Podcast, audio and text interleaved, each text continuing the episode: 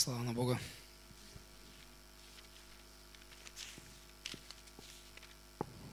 Всеки, който застане на това място, има отговорност да предаде Божието Слово така, както е написано, без да му прибавя и без да му отнема. Тази вечер бих желал да говорим за съкровища. Съкровища. Преди обаче да започна,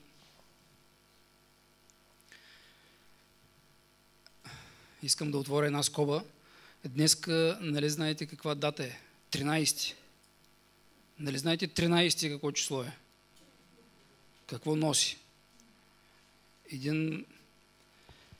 Сега ще ви разкажа една шега, но той е истински случай. Преди няколко години идваме тук в Девня с един колега за риба. В началото на Девня, където се влиза още, в лявата страна, като тръгнеш, има два рибарника, навътре минаваш през едни линии или как беше, има два рибарника и ние отиваме с един колега за риба след работа.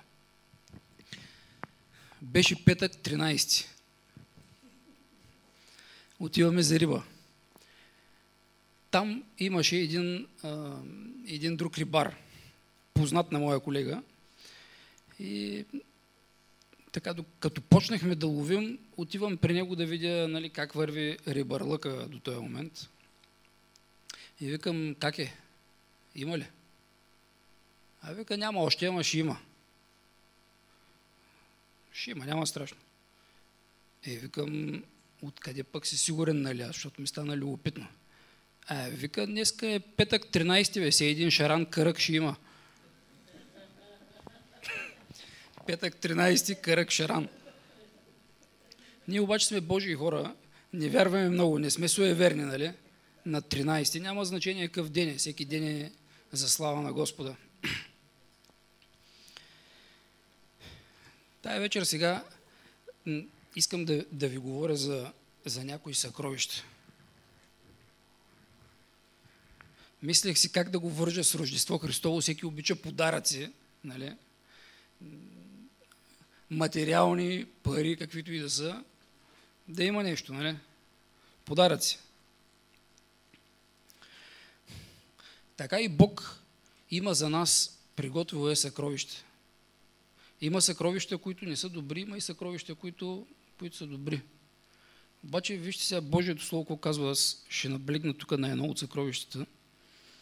В Колосяни 2 глава, 2 и 3 стих се казва да познаят, да познаят Божията тайна.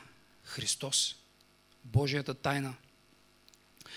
В когото са скрити всички съкровища на премъдростта и на знанието всички съкровища на премъдростта и на знанието. Много интересно. Аз като подготвях тази проповед, научих и някои нови неща. Знаете ли, Бог има съкровища.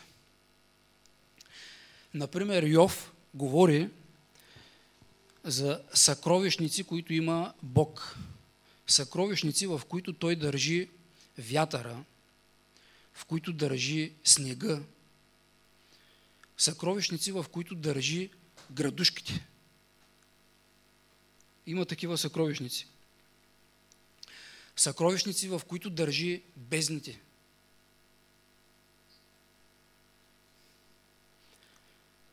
Обаче, тази вечер ще се спрем на тия съкровища на премъдростта и на знанието които са скрити в Христос. Дори сам Господ Исус Христос, Той ни, той ни говори за съкровище. Вижте какво казва в Матей, 6 глава, 19 до 21 стих. Не си събирайте съкровища на земята – където молеци ръжда ги разяжда и където кръци подкопават и крадат. Не си събирайте такива съкровища. А си събирайте съкровища на небето, където молец и ръжда не ги разяждат и където кръци не подкопават, нито крадат. Защото където е съкровището ти, там ще бъде и сърцето ти. Където е твоето съкровище. Може да се събираш съкровище на земята, може и на небето. По-надолу, няколко стиха по-надолу, той казва, не можете да служите и на Бога, и на Мамона. Не можете хем да си събирате съкровище на земята, хем и да служите на Бога, ако мога така да го перефразирам. За тези съкровища, които се събират на земята, има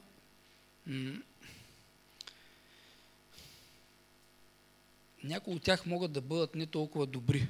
Божието Слово ни предупреждава за тях. Ето, например, в Псалом 17, 14 стих се казва От хора, Господи, с ръката си, той каза, избави душата ми от нечестивия, от хора, Господи, с ръката си, от светските хора, чието дял е в този живот и чието корем пълниш със, със съкровищата си, които са наситени с деца и останалия си имот оставят на внуците си. Давид казва, пази ми от такива хора, чието съкровища са на тази земя. Неговия син Соломон, мадреца, който знаеше много неща от баща си беше научил от Давид. Не знам, като четете псалми, след това като четете притча или аз, може да видите нещата, които Давид му беше предал, той после ги обобщавал, прави като притчи и накрая са записани като мъдрости нали, на Соломон. Обаче Соломон, ето какво казва и той. Притчи 15-16, да кажем. По-добре е малкото със страх от Господа, отколкото много съкровища с безпокойство. Или пък в 21 глава, 6 стих. Придобиването на съкровища с лъжлив език е преходна пара. Които ги търсят, търсят смърт. Така че Господ ни говори за някои съкровища, които са на тази земя, да не ги търсим.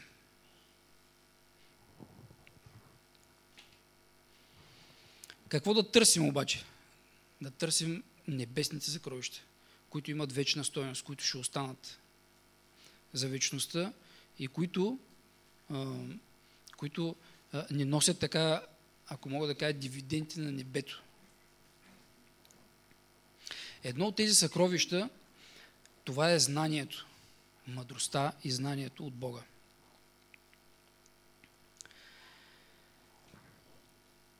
На едно място в Първо царе, 2 глава, 3 стих, там Анна, Анна, майката на, на Самуил, майката на Самуил, тя обеща Самуил на Господа, знаете, когато той стана вече на, когато тя го отби и отиде да го представи пред Господа на, на свещеник Илии, тя тогава, там във втора глава има записана една нейна молитва и тя казва, тя го нарича Бога на знанието.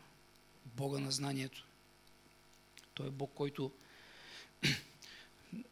съдържа знанието, източника на знанието. Когато Соломон в притчи, 8 глава да речем, съпоставя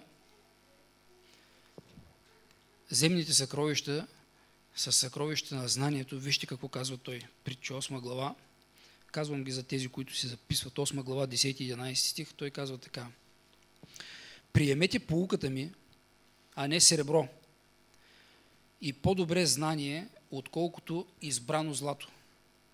Защото мъдростта е по-добра от скъпоценни камъни и всичко желателно не се сравнява с нея. В Еклесия 7 глава, 11 и 12 стих, отново говори за тая съпоставка, съпоставя ги мъдростта, е ценна, както е наследството. Дори е по-ценна за онези, които гледат слънцето. Защото не само, че мъдростта е защита, както и парите са защита. И мъдростта и парите могат да бъдат защита. Но предимството на знанието е, че мъдростта запазва живота на онези, които я имат. Предимството на знанието е, че то може да ви запази живота. И затова в Библията на много места се говори за знанието. Да придобиваме знанието за Бога. Дори има предупреждение за тези, които са отхвърлили знанието. Този стих е много известен в Осия, четвърта глава. Ще прочита първи и шести. Слушайте Словото Господне, израелтяни, защото Господ има спор с жителите на тази земя, понеже няма вярност, нито милост, нито знание за Бога по земята. И шести стих казва, народът ми загина от липса на знание. Понеже ти отхвърли знанието, то и аз отхвърлих теб да не ми свещено действаш, понеже ти забрави закона на твоя Бог. Това е като предупреждение за нас. Да не отхвърляме знанието за Бог. Добре, защо е толкова важно знанието? Знаете ли, че Исаия е пророкувал за когато ще дойде Месия, с какъв дух ще бъде помазан? С какъв дух? Сега ще ви прочета два стиха от Исаия. Това са пророчества за Исус Христос. Първият е в 11 глава. Първи и втори стих. Ще израсне стебло от Есеевия пън и израстък от корените му ще носи плод. И Духът Господен ще почива върху него. Дух на мъдрост и на разум. Дух на съвет и на сила. Дух на знание и страх от Господа. И той ще се наслаждава в страха от Господа, така че няма да съди според както гледа с очите си и така нататък. Но едно от нещата, с които но едно от нещата, които ще да почива върху него, това беше духът на знанието. В Исаия 53 глава, още едно пророчество за Месията. 53 глава, 11 стих.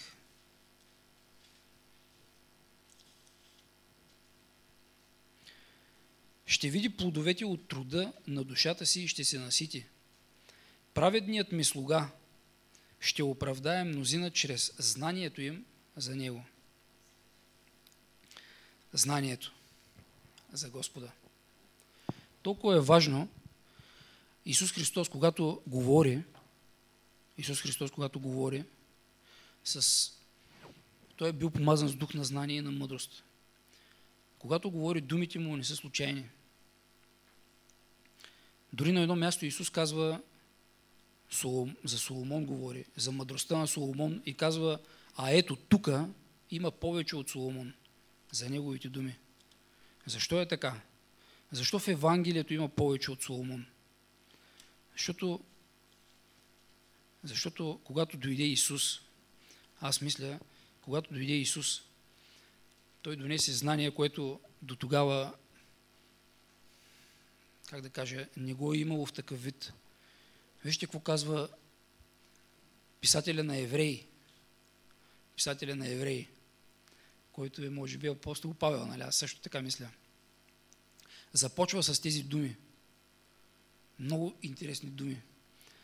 Бог, който в многобройни частични откровения и по много начини е говорил в старо време на бащите ни, чрез пророците.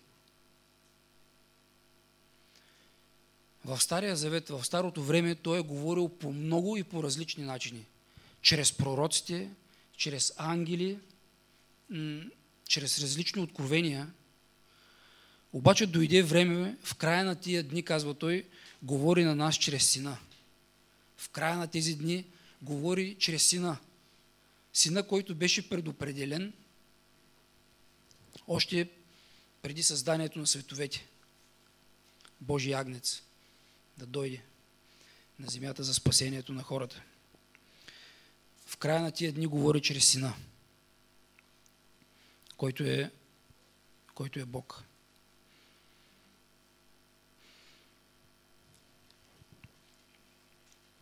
Затова и втората глава започва, затова и ние сме длъжни. Защото Бог говори чрез сина. Затова и ние сме длъжни да внимаваме повече в това, което сме чули. Да не би да го изгубим някога. Защото ако Словото, изговорено чрез ангели, стана твърдо и всяко престъпление и непокорство получи справедлива отплата,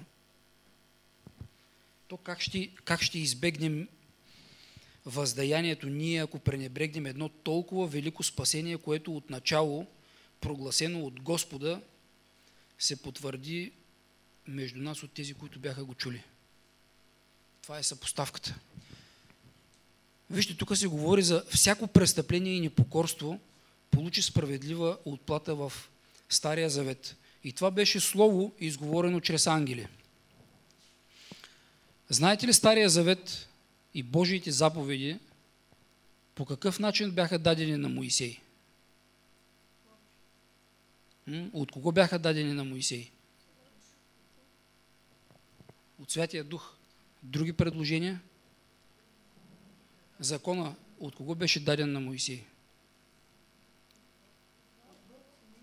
От Бог. Така мислиха и евреите. Така мислиха и евреите. Обаче Стефан, дякон Стефан, помните ли в Деяния на апостолите, дякон Стефан, те го убиха с камъни. Понеже той им говореше, той им говореше така. Това става в 7 глава 52 и 53 стих ще прочита в Деяния на апостолите. Кого от пророците не гониха бащите ви? А при това и избиха онези, които предизвестиха за идването на този праведник, на когото вие сега станахте предатели и убийци. Вие, които приехте закона чрез ангелско служение и не го опазихте. Дори закона на Моисей беше даден чрез ангелско служение. Затова и говори писателя на, към, на евреите към тях. Ако всяко слово изговорено чрез ангели стана твърдо и всяко престъпление и непокорство получи справедлива отплата, знаете в Стария Завет имаше определени грехове, които заслужаваха смърт, нали? И това стана чрез ангелско служение. То колко повече, как ние ще избегнем, ако пренебрегнем едно толкова велико спасение, което от начало беше прогласено от Господа в Новия Завет, при идването на Исус, вече говори Божия Син. Не е ангел, не е пророк, Божия Син.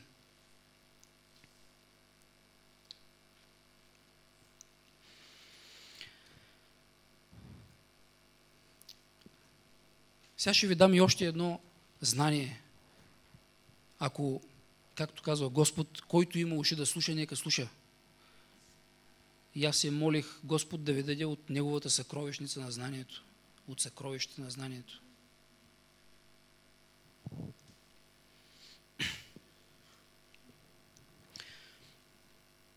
Съкровищата на знанието са много и големи. Само Святия Дух е този, който прониква до Божиите дълбочини и може да изкарва от тях знание и мъдрост, която е от Бога. Но сега ще споделя едно такова знание.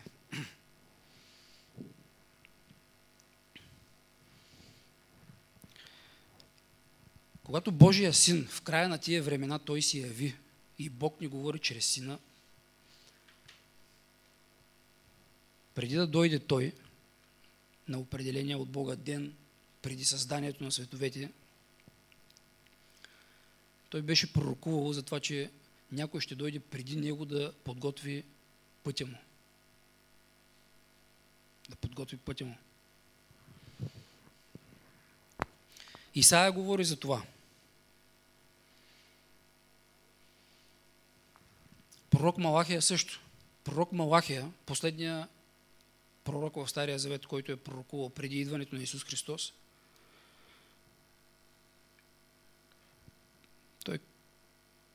той казва така, в трета глава, първи стих, ето аз изпращам вестителя си, който ще устрои пътя пред мен.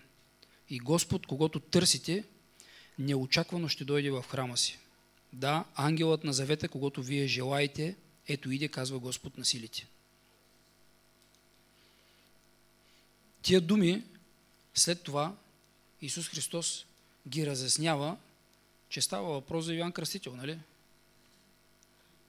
Този Илия, когато в последните стихове на Стария Завет се казва, ето ще ви изпратя пророк Илия, преди да дойде великият и страшен ден Господен,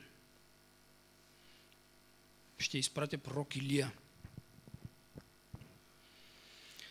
Той ще обърне сърцето на бащите към децата и сърцето на децата към бащите им. Да не би да дойде и да порази земята с проклятие. Е, това е много хубаво знание, което искам да, да ви предам от съкровищницата на Господа. Той трябваше да дойде, да оправи пътеките му, да изравни неравните места пред Господа. Като обърне сърцето на бащите към децата и сърцето на, на децата към бащите. Тези думи ги каза пророка. Тези думи бяха повторени ангела, преди да се роди Йоанн Кръстител. Спомняте ли си какво той каза на Захари? За Йоанн. Ще ти се роди син, когато ще наречеш Йоанн. Той ще бъде за радост и веселие и мнозина ще се зарадват за неговото раждане, защото ще бъде велик пред Господа. Вино и секера няма да пие и ще се изпълни със Святия Дух още от майчината си отрова. И ще обърне мнозина от израелтяните към Господа техния Бог. Той ще върви пред него в духа и силата на Илия. Защо? За да обърне сърцата на бащите към децата и непокорните към мъдростта на праведните, да приготви за Господа благоразположен народ.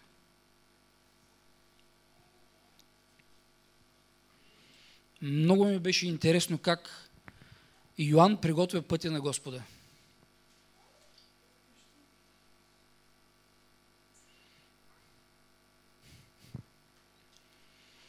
Как трябваше да подготви пътя на Господа? Трябваше да обърне децата и бащите едни към други в семейството.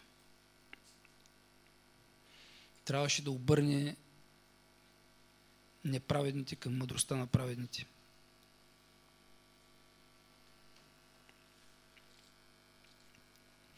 След това Захари, когато проговори отново баща му Захария, нали, беше млъкнал, усещате се. Той проговори, изпълни се със Святия Дух и пак пророкува за Йоанн Кръстител. Първа глава, 76 стих. Да. И ти, детенце, пророк на Всевишния ще се наречеш, защото ще вървиш пред Господа, за да приготвиш пътищата за Него.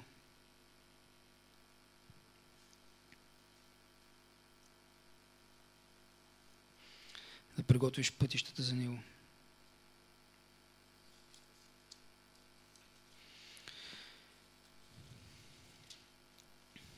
Знаете ли, знаете ли как Йоанн Кръстител, той е велик човек, пророк на Господа, за който Божия син каза, между родените от жена няма по-голям пророк от Йоанн. Как умря? Сещате ли се? Беше обезглавен. Беше обезглавен, да. И то по прищявката на едно момиче.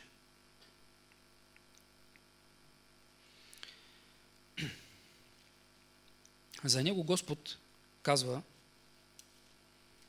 пак в Лука, 7 глава. 24-26 стих. 28 даже.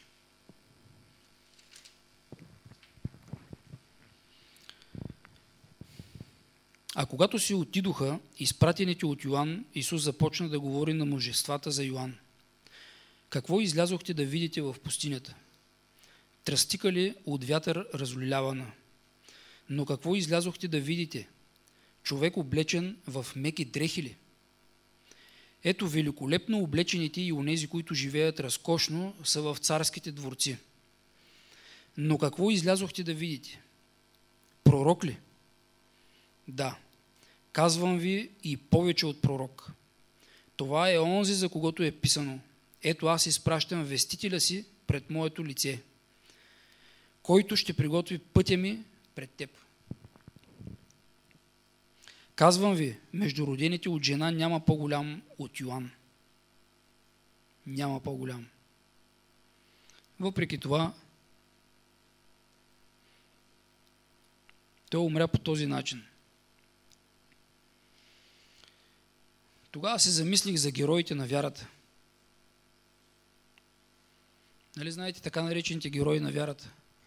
В 11 глава на Евреи. Там се говори за Ной, за Моисей, за Авраам.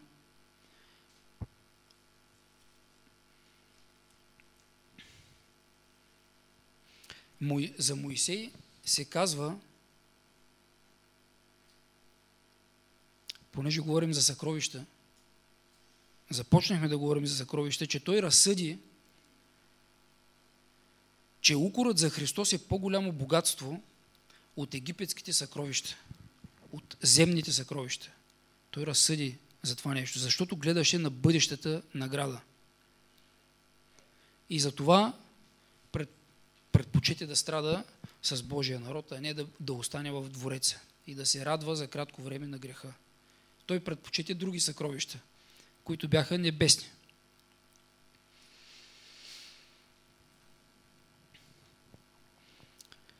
По-надолу в 32 стих се говори за от 32 стих надолу се говори и за други герои на вярата. И какво повече да кажа? Защото няма да ми стигне времето да приказвам за Гедион, Варак, Самсон и Евтай, за Давид, още и за Самуил пророците, които с вяра побеждаваха царства, раздаваха правда, получаваха обещания, затваряха устата на лъвове угасваха силата на огъня, избягваха острието на меча, оздравяваха от болести, ставаха силни във война, обръщаха в бяг чужди войски, жени приемаха мъртвите си възкресени.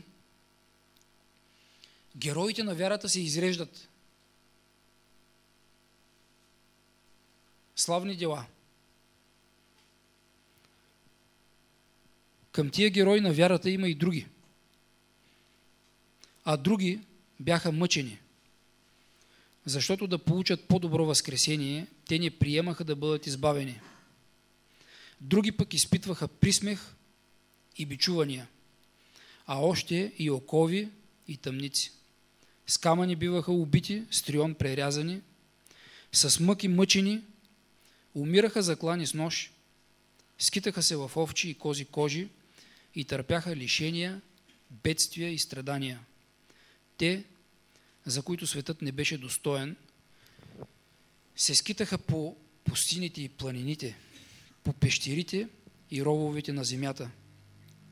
Но всички тези, ако и да бяха засвидетелствани чрез вяра, да им, пак не получиха изпълнението на обещанието, за да не би да постигнат съвършенство без нас, защото за нас Бог промисли нещо по-добро.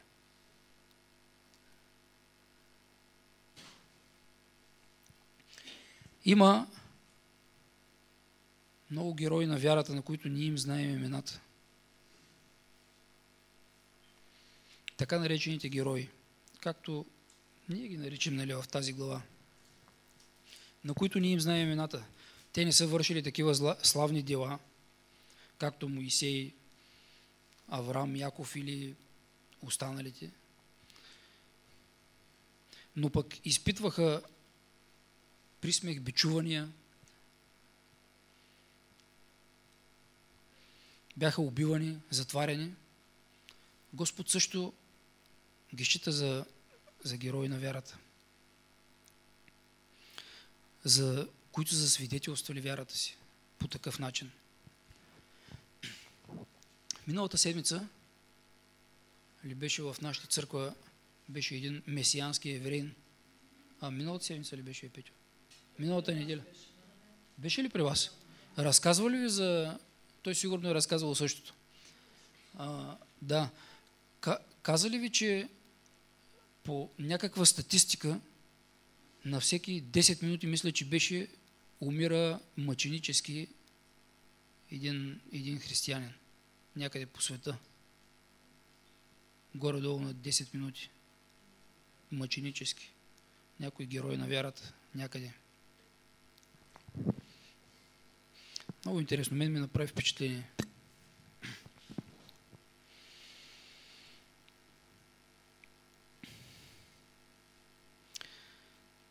Та, всеки един от нас може да бъде, да бъде засвидетелстван чрез вярата си по някакъв начин. Стига да ходим в призванието, което Бог има за нас. Да сме верни на това.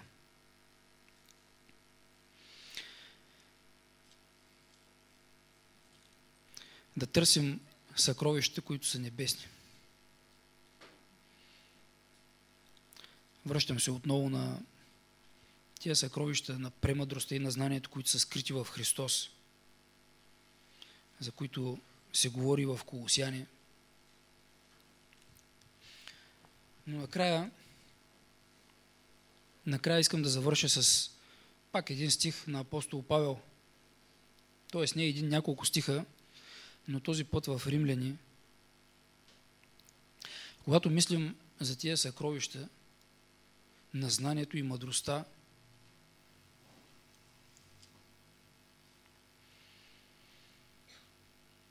Може би така ще можем да възкликнем като апостол Павел, който, който в посланието към римляните 11 глава от 33 стих до 36 казва О, колко дълбоко е богатството на премъдростта и знанието на Бога. Колко е дълбоко колко са непостижими неговите съдби и неизследими пътищата му. Защото кой е познал ума на Господа или кой му е бил съветник, или кой от по-напред му е дал нещо, за да му се отплати. Защото всичко е от Него, всичко е от Него, чрез Него и за Него. На Него да бъде слава веки. Амин.